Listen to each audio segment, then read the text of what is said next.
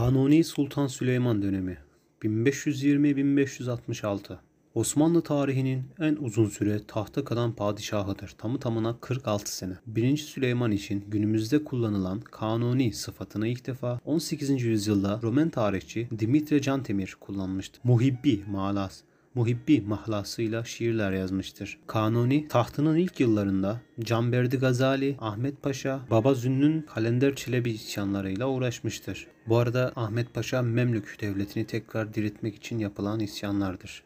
bin beş yüz yirmi birde Belgrad alınmış, Orta Avrupa fetihleri için bir üs elde edilmiştir.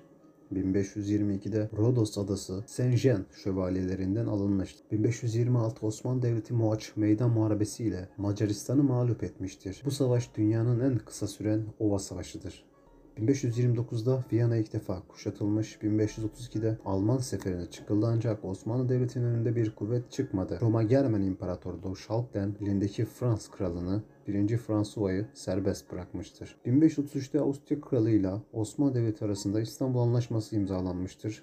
Arşidükle İbrahim Paşa imzalamıştır. Bu anlaşmayla Avusturya Arşidükü Osmanlı Devleti'nin sadrazamına eşit sayılmış. Böylece Orta Avrupa'nın siyasi üstünlüğü Osmanlı Devleti'nin eline geçmiştir.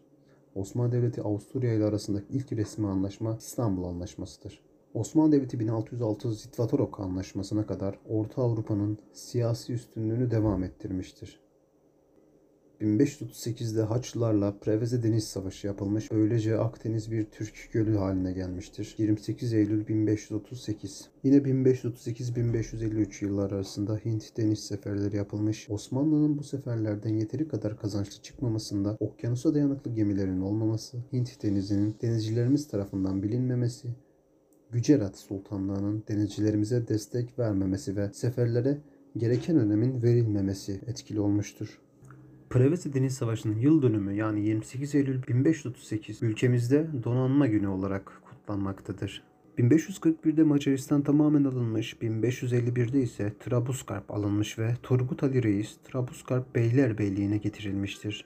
bin beş yüz elli beşte ilk defa İran'la Amasya Anlaşması imzalanmış, bin beş yüz altmış Haçlılarla Kuzey Afrika egemenliği pekiştiren Cerbe Deniz Savaşı yapılıp kazanılmıştır. bin beş yüz altmış beşte Turgut Ali Reis Malta kuşatması sırasında şehit olmuştur. bin beş yüz altmış altıda Sakız Adası alınmış ve Zigetfar Seferi yapılmış. Kanuni'nin son seferidir. Kanuni'nin yaptığı seferleri ünlü minyatürcü Matrakçı Nasuh, Süleyman Name adlı eserinde anlatmıştır. bin beş yüz altmış dokuzda Venedik kapitülasyonu örnek alınarak Fransa'ya gerçek anlamda kapitülasyonlar vermiştir.